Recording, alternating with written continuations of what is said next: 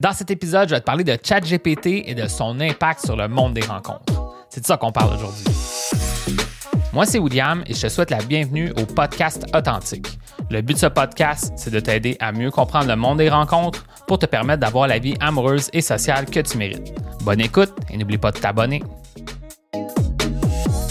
Sais pas c'est quoi ChatGPT, c'est une technologie d'intelligence artificielle qui a été lancée au grand public en novembre 2022 euh, et depuis c'est devenu euh, extrêmement viral comme sujet, avec raison selon moi. Donc il y a plusieurs applications de cette intelligence artificielle là. Euh, je vais t'expliquer en quoi ça consiste. Si tu sais pas c'est quoi.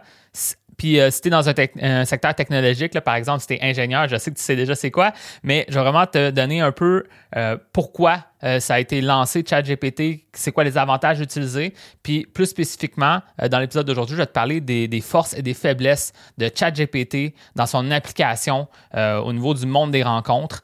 il y a plusieurs choses que je crois que tu ne devrais pas utiliser ChatGPT pour t'aider au niveau de tes rencontres. Par contre, j'ai deux applications pratiques pour toi qui pourraient t'aider et euh, je pourrais te parler un peu de où est-ce que ça pourrait s'en aller, le futur de ChatGPT au niveau du monde des rencontres. Donc, euh, c'est un peu un épisode de fun que j'ai envie de faire parce que moi-même, je suis fasciné par euh, ce phénomène-là de ChatGPT et je vais te partager vraiment des applications pratiques puis aussi te mettre en garde sur certaines applications qui, selon moi, ne vont pas t'aider au niveau de tes rencontres si tu utilises ChatGPT.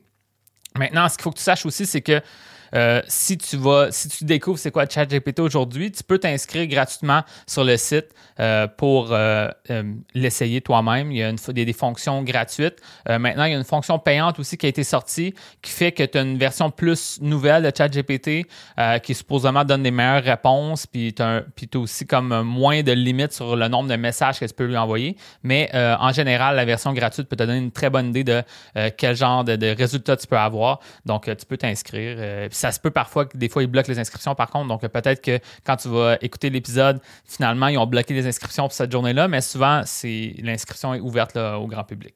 Donc, euh, voilà. Maintenant, euh, avant que je te parle vraiment des forces et faiblesses de ChatGPT, je, vais te faire vraiment une vue d'ensemble sur c'est quoi ChatGPT, pourquoi ça a été fait comme ça, puis euh, comment ça fonctionne un peu. Donc, ça va vraiment t'aider un peu à comprendre ensuite mes conseils vis-à-vis de ça. Donc, ChatGPT, ça a été euh, créé par euh, une compagnie qui s'appelle OpenAI. OpenAI, c'est quelque chose qui a été lancé en 2015 par des grands penseurs du monde de la technologie, de l'informatique, de l'intelligence artificielle. par exemple, il y avait Elon Musk qui était un des porte-parole jusqu'en 2018. puis il y a une autre personne qui est encore à la tête de ça qui s'appelle Sam Altman. Donc, il y a des gens quand même connus là-dedans. Ils ont lancé ça, puis c'est un peu comme de la recherche, mais en même temps du développement au niveau de l'intelligence artificielle. Puis eux, leur objectif de OpenAI, c'est de rendre l'intelligence artificielle le plus accessible possible au grand public, le plus rapidement possible, pour pouvoir ensuite trouver des solutions pour empêcher qu'elle puisse nous causer du tort. Donc, euh, tu sais, tout le monde a, peur de l'espèce de, rébellion de l'intelligence artificielle. Et là, ben, dans le fond, euh, ils se disent, ben, si on l'expose au grand public, ben, les gens vont essayer de trouver des des, des, tours de passe-passe pour comme contourner l'intelligence artificielle, ben on va ensuite bloquer ces, trucs-là. Donc, nous, en tant que grand public, si toi, tu n'as pas d'intention négative, ben tu fais juste profiter d'une intelligence artificielle intéressante. Puis au final, euh, ceux qui essaient de faire des trucs euh, malsains, ben, ils se font bloquer leur, leur porte de sortie. Fait que c'est vraiment ça, puis c'est comme même pas caché. C'est dit ouvertement que c'est pour ça qu'ils ont créé cette intelligence artificielle, ça, euh, intelligence artificielle-là. Donc, maintenant, ben qu'est-ce que je peux dire aussi vis-à-vis de ça, c'est que le modèle, euh, tu sais, GPT, euh, là, je, je, l'avais noté ici, s'appelle Generative Pre-Trained Transformer. Donc, c'est vraiment un modèle génératif avec des, avec des trucs pré euh, comme on dit. Donc, euh, ça veut dire que qu'est-ce a fait euh, le GPT tout court, c'est qu'il a vraiment lu toutes les informations qui existent au niveau de l'écriture jusqu'en 2021. Puis ensuite, lui, il se base sur ça pour formuler des réponses. Donc, c'est comme s'il y avait une super intelligence parce qu'il a lu tous les textes qui existent dans les livres, sur Internet, etc. Puis là, ben, ça lui permet d'avoir vraiment des contextes puis de comprendre comment ça fonctionne les choses. Maintenant, GPT en soi a été lancé en 2018, GPT-1, mais ChatGPT a été euh, sorti au grand public en novembre 2022. Donc là, maintenant, c'est quoi la différence? C'est que dans ChatGPT, ils ont mis encore plus l'avant le fait que tu peux juste échanger avec, euh, tu sais, comme des lignes de texte, comme si tu faisais un chat avec, euh, avec l'intelligence artificielle, puis il peut te répondre, tu sais. Donc, il y a quelque chose de vraiment facile à utiliser, puis a quelque chose qui s'appelle le langage naturel. Donc, c'est vraiment une espèce de sphère d'études où est-ce que les gens veulent travailler sur ça, de faire que comment un robot peut mieux communiquer avec toi avec du, langage naturel, puis aussi mieux te comprendre. Donc, tout ça, euh, c'est ça l'objectif vraiment de, de, ChatGPT. Euh, donc, euh, tu échanges avec lui, il te répond, etc. Puis, en fait, si je peux vraiment le les choses, c'est comment il répond. C'est basé sur des probabilités des, des mots. C'est les probabilités des phrases, probabilités des paragraphes. Donc, lui, il fait comme c'est pas, pas comme s'il savait exactement qu'est-ce qu'il répond, mais il comprend que selon les probabilités, c'est probablement la meilleure réponse. Donc, c'est un peu weird de le voir comme ça, mais il faut, faut pas euh, prétendre là, que par exemple, ChatGPT a une conscience ou etc. Ça, je pense pas qu'on est rendu là. Mais ça reste quand même un outil extrêmement puissant parce que dis-toi qu'il contient tout le savoir humain jusqu'à présent quasiment. Je sais pas ce que je veux dire. Donc, quand tu lui parles, il est capable de comprendre un peu euh, qu'est-ce que tu veux dire. Euh, fait que tu peux utiliser un anglicisme, tu peux parler en français, en anglais. Euh, tu peux changer de langue pendant la, pendant la question. Tu peux lui utiliser des anglicismes, tu peux formuler ta phrase. Si c'est pas très clair, lui, il va essayer de comprendre le mieux qu'il peut. Puis au final, c'est réellement là, impressionnant. Puis tu peux lui poser n'importe quelle question, tu peux lui demander n'importe quoi, puis il va essayer de faire le mieux qu'il peut pour te donner quelque chose. La meilleure utilisation, selon moi, de ChatGPT actuel, c'est dans être capable de résumer des textes, être capable de reformuler des textes, être capable d'écrire des textes, parce que justement, sa force, c'est le langage naturel. Donc, justement, il est très bon pour faire ça.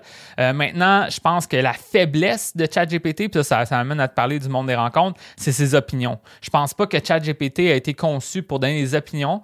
Donc, euh, dès qu'on tombe dans une zone grise où est-ce qu'il y a une opinion à prendre, ben là, c'est là qu'on peut commencer à voir qu'il n'y a pas vraiment toujours les bonnes réponses. Aussi, il faut faire attention, juste un point relié aux informations. Les informations sont très intéressantes, tu peux lui demander des informations, mais lui, il se fie sur la probabilité que cette information-là ait été dite ailleurs. Donc, ce que ça veut dire, c'est que euh, il essaie de donner une réponse, mais il ne va pas rechercher la source, il n'est pas sûr et certain de ce qu'il dit. Il a juste, il l'a lu plein de fois, puis il dit ça doit être ça. Puis des fois, ben, il peut mélanger ses faits. Donc, si tu lui demandes la date exacte de quelque chose, si tu lui demandes euh, un une information quelconque pour faire quelque chose de très précis, ça se peut que des fois, il dit quelque chose qui n'est pas très clair, c'est pas exactement ça finalement, parce qu'il a comme mélangé deux, trois informations ensemble, puis en les mélangeant, ben, il n'a pas donné exactement la bonne réponse. Donc, euh, c'est pas 100% précis pour des informations techniques, mais pour donner de l'information générale, ça peut vraiment t'aider à clarifier des idées, des trucs comme ça. Puis au niveau des opinions, comme j'ai dit, ben, pourquoi c'est une faiblesse? Parce que justement, il mélange plein d'opinions ensemble, fait qu'au final, il n'est pas capable de prendre une décision sur ça. Surtout aussi, qu'est-ce que je peux dire, c'est qu'ils ont mis beaucoup de de de, sécuriser les réponses. Donc, euh, il va mettre beaucoup, beaucoup euh, comme de justification face à ses réponses quand ça devient une opinion. Donc, tu lui demandes une opinion médicale, c'est clairement, il va dire là, il faudrait que tu demandes ton docteur avant, mais en tout cas, tout ça pour dire que, tu sais, puis tout qui tourne autour du pot parce qu'il veut pas te donner une opinion comme un médecin, parce qu'évidemment, c'est pas un médecin. Puis, euh, c'est la même chose si tu lui demandes des opinions au niveau des rencontres, il va tout le temps dire, oublie pas, faut que tu, tu respectes ce que l'autre personne veut, puis que tu comprennes, puis que tu fasses attention, puis que, tu y ailles tranquillement, puis tout est vrai là-dedans, mais tu vois qu'il est comme, tu sais, moi, disons que tu me poserais une question, je pourrais te donner une meilleure piste que, que ChatGPT parce qu'il n'est pas assez clair dans comment il veut te, donner la réponse. Je vrai. Donc, euh, au niveau des opinions du monde des rencontres, je ne crois pas que tu devrais utiliser ChatGPT. Ça, je pense pas que c'est sa force. Par contre, au niveau des idées ou des informations, je pense que ChatGPT peut être utile. Puis il y a deux applications pratiques que je vais te partager dans l'épisode d'aujourd'hui. La première application pratique, c'est écrire ton texte de profil. Ça, c'est vraiment intéressant. Euh, évidemment, il faut que tu saches qu'est-ce que tu recherches par contre. Parce que si tu dis juste à ChatGPT, écris-moi un texte pour Tinder, il va écrire quelque chose, mais peut-être ça va pas te représenter.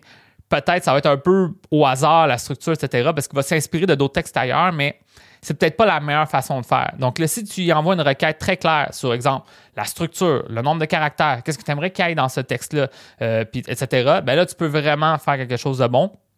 Puis moi, justement, ben, je prépare quelque chose pour mes clients euh, à l'interne dans mon programme. Je vais créer une ressource de plus dans mon programme pour expliquer c'est quoi le genre de requête que tu dois faire dans ChatGPT parce que tu peux vraiment accélérer le processus de création de ton texte. Ça ne veut pas dire que tu il lui demande d'écrire le texte, mais maintenant tu le copie-colles dans, ton profil, mais ça peut t'amener euh, quand même, ça te fait faire un bon chemin vers où est-ce que tu veux te rendre dans le futur, surtout si tu lui envoies les bonnes informations comme la matière première. Par exemple, tu peux lui dire euh, certains intérêts etc. Tu, peux lui donner certaines informations, tu dis la structure de quoi dire dans quelle phrase, etc., combien de, nombre de caractères. Tu, tu expliques tout comment, comment faire ton texte, puis il va pouvoir te sortir quelque chose d'intéressant. Évidemment, il ben, faut que tu saches qu'est-ce que tu recherches pour avoir un bon texte. Donc, si tu dis juste écris-moi un texte, ben, il va écrire quelque chose. C'est mieux que rien, mais c'est peut-être pas ça la bonne réponse. Donc, c'est ça. Fait que ça, c'est une piste que je peux te donner. Encore une fois, je veux quand même te mettre en garde que tu le profil d'une application de rencontre comme Tinder, par exemple, c'est très intéressant à voir, mais c'est comme la loi du 80-20. 80% ça va être la qualité de la présentation avec la photo, par exemple. Le 20% ça va être le texte. Donc, c'est pas comme si en améliorant ton texte, tout va changer, mais euh, euh ChatGPT peut vraiment t'aider vis-à-vis de ça. Puis, euh, si ça t'intéresse de savoir comment faire ça, ben, euh, ça, je prévois justement créer du contenu à l'interne pour mes gens dans mon programme. Puis, ça se peut en tout cas, on verra. Si tu veux savoir ça, ben, on s'en reparlera. Donc, ça, c'est dit. Euh, l'autre application pratique que je peux te donner, euh, c'est euh, de demander des idées de premier rendez-vous.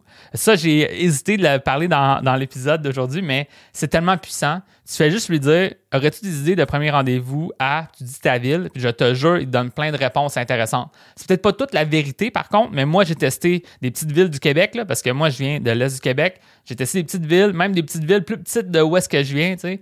Euh, je fais un exemple, j'ai testé la ville de Matane, puis il donnait plein d'exemples. Puis moi, j'ai étudié un an à Matane, puis il n'y avait pas grand-chose à Matane dans ma tête. Puis finalement, il a trouvé plein d'idées de premier rendez-vous intéressants. Euh, maintenant, c'est sûr que là, tu veux pas aller euh, dans des rendez-vous. Il faut que tu saches qu'est-ce que tu veux faire, tu sais, comme, selon moi, je pense pas que le premier rendez-vous, c'est faire quelque chose de trop gros. Là, exemple, aller à un musée, c'est peut-être pas ça le but, mais il y, a y a plein d'idées qui donnent intéressantes de, de premier rendez-vous. Euh, j'ai même eu euh, quelque chose, euh, anecdote reliée à ça. Là, moi, j'ai testé ma ville natale. Puis moi, en fait, je viens de Rimouski, donc je vais le dire. J'ai demandé des, idées de premier rendez-vous à Rimouski. il y avait plein de choses intéressantes. Puis au-delà de ça, il disait tu peux faire une promenade en vélo sur le bord du fleuve, etc. Puis c'est vrai, à Rimouski, ça longe le fleuve. Puis il y, a, une longue piste cyclable tout le long du fleuve de Rimouski. Puis il dit tu peux louer des vélos et aller faire une randonnée en, vélo avec ton rendez-vous. Puis là, ça, c'est une bonne idée dès le départ. Mais au-delà de ça, il me parle de louer des vélos. Fait que là, moi, je demande à ChatGPT, où est-ce qu'on peut louer des vélos? Je savais même pas qu'on pouvait. Fait que là, où est-ce qu'on peut louer des vélos? Il dit, ah, il y a ça, ça, ça. Puis il me donne des endroits.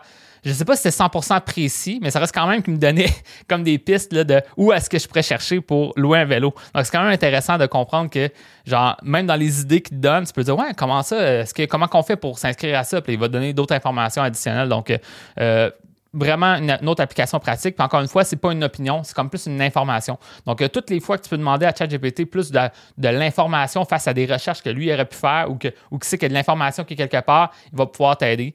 Euh, donc, euh, ça, c'est, c'est, le genre de truc que tu peux demander. Autre affaire, reliée à une faiblesse maintenant, parce que là, je réalise, je dis plein de choses, mais genre dans plein de sens. Mais ce que je peux dire, une des affaires que je pense qui fonctionne aucunement, puis que j'ai vu clairement à plein d'endroits des gens sur de YouTube parce que j'ai fait des recherches, voir s'il n'y a pas des gens qui en parlaient là, de chat GPT dans le monde des rencontres. Puis la part des gens essaient de faire des vidéos virales en disant j'ai utilisé chat GPT pour avoir un rendez-vous, euh, je vais demander d'envoyer des messages pour moi, quel message envoyer, etc. Puis la majorité du temps, ça ne fonctionne pas. Donc, euh, premièrement, ce qu'il faut comprendre, c'est que la qualité de ton profil est beaucoup plus importante que la qualité de tes messages initialement. Puis ensuite, les messages que ChatGPT envoie sont très, très. Euh, sont, sont pas assez conversationnels, sont pas assez intéressants, euh, sont un petit peu trop. Euh, tu sais, comme la dynamique est pas assez bonne, je pense. On dirait que c'est comme s'ils croient que tu es sur un premier rendez-vous, mais tu es juste, tu viens d'avoir un premier message, puis là, tu poses des questions trop profondes, trop vite, euh, as l'air trop intéressé. Donc, tout ça pour dire que, en général, utilise pas ChatGPT pour essayer d'envoyer des messages. Ou sinon, ta affaire, essayer d'utiliser ChatGPT pour avoir des lignes d'approche encore une fois, la ligne d'approche, c'est pas ça qui fait la différence. Oui, il faut envoyer plus que juste hey ou salut, par exemple, en ligne. Mais au-delà de ça, si tu essaies de toujours faire une blague, essayer d'impressionner avec ta ligne d'approche, des fois, c'est ça qui fait que finalement, elle répond, mais après, elle va plus jamais répondre aux autres messages parce que tu l'as diverti, mais après, pas plus. Donc, euh, euh, c'est vraiment une trappe à éviter de demander justement à faire des choses pour toi qui sont plus dans un domaine d'une zone grise d'interaction humaine. Je crois pas qu'il est assez euh, euh, intelligent pour faire ça.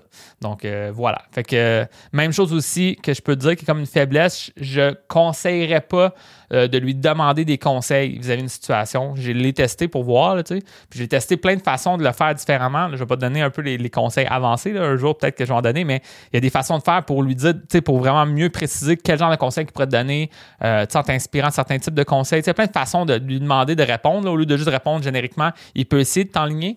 Puis même à ça, la majorité du temps, les réponses sont très comme euh, chaud, euh, pas très tièdes, comme on peut dire. J'allais dire chaud ou froid, c'est très tiède. C'est très comme essaye, mais essaye pas trop, mais en tout cas, bonne chance. Je sais qu'on avec là, t'es comme, alright, ça veut pas vraiment aider. Puis, le but, c'est, par exemple, moi, mes conseils sont moins polarisants que d'autres personnes, mais à un certain niveau, il faut que tu mettes ton pied à terre pour dire, là, euh, je m'affirme dans ce niveau-là, puis je vais le faire comme ça, Mais lui, il va tout le temps te donner un peu comme tous les côtés, puis c'est pas très clair, puis au final, ben, ça règle pas ton problème. Donc, encore une fois, demander l'opinion euh, de ChatGPT, je crois pas que c'est ça son utilité. C'est vraiment dans la, la recherche d'informations, dans la vulgarisation d'informations, euh, ce genre de trucs-là, ça, ça va vraiment t'aider. Donc, euh, que ce soit pour l'écriture de certaines choses ou faire des recherches pour toi de choses intéressantes à faire dans ta ville, par exemple. Donc, ça pourrait être intéressant de voir ça.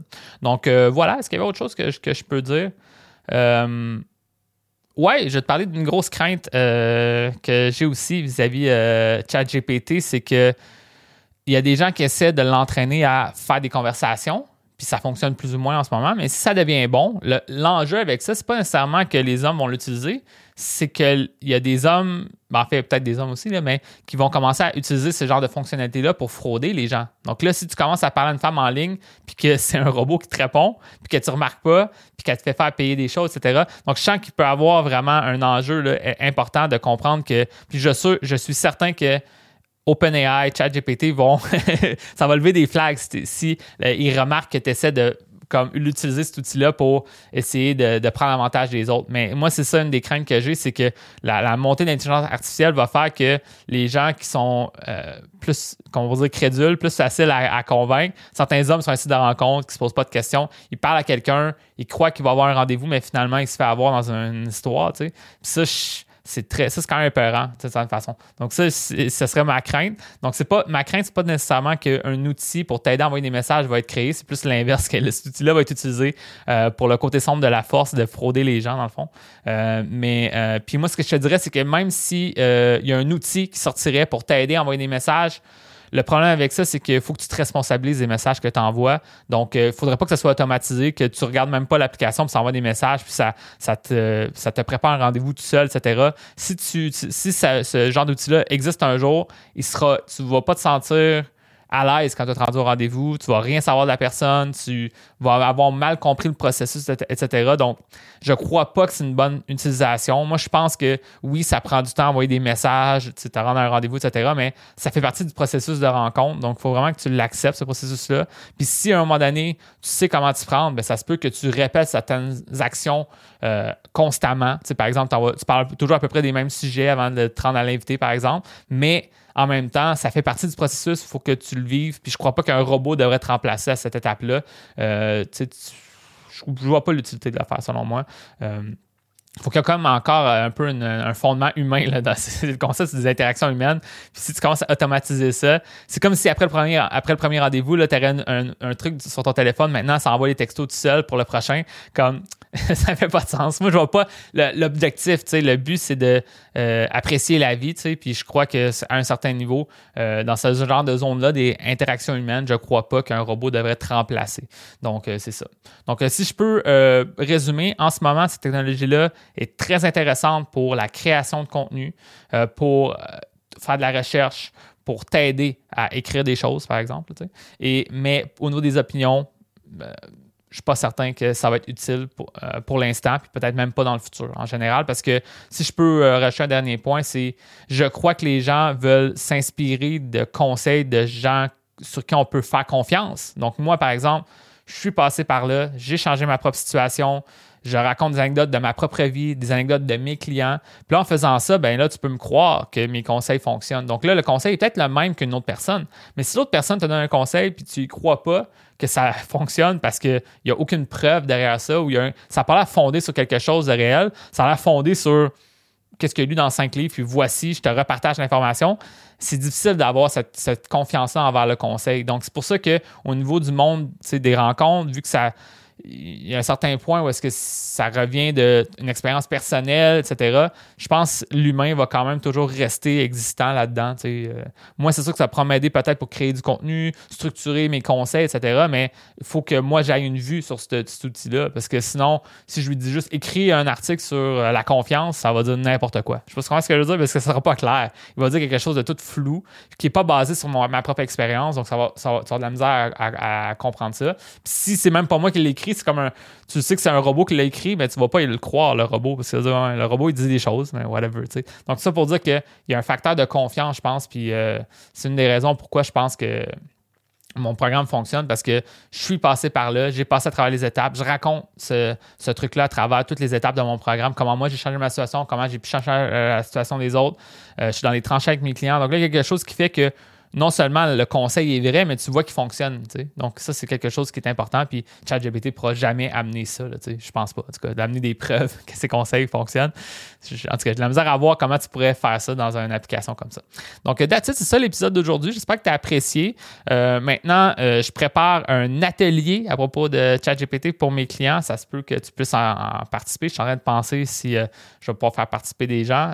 ça se peut que tu aies déjà vu une publication. Là. Je, je, suis en train d'enregistrer le épisode avant d'annoncer l'atelier. Mais euh, c'est ça. Bien, c'est sûr que je crée ce contenu pour euh, mes euh, clients privés. Donc, si un jour tu veux te joindre à mon programme, tu vas avoir accès à ce nouveau, toutes ces découvertes-là que moi j'ai fait vis-à-vis de ChatGPT qui pourraient t'aider au niveau de tes rencontres. Ben, ça va être inclus dans mon programme. Donc, si ça t'intéresse un jour de te joindre à ça, ben, viens m'en parler. dans le fond, j'ai une formule complète de coaching pour t'aider à changer ta situation au niveau de tes rencontres. Donc, viens me voir si tu aimerais en savoir plus sur ça. Puis sur ça, ben, j'espère que tu as apprécié l'épisode d'aujourd'hui. Un sujet très intéressant c'est comme moi qui me passionne. C'est un sujet que je trouvais très intéressant. Et euh, si tu aimes l'épisode, n'oublie pas de t'abonner au podcast pour suivre les prochains épisodes. Puis sur ça, ben, je te souhaite bonne chance, puis on se voit dans un prochain épisode.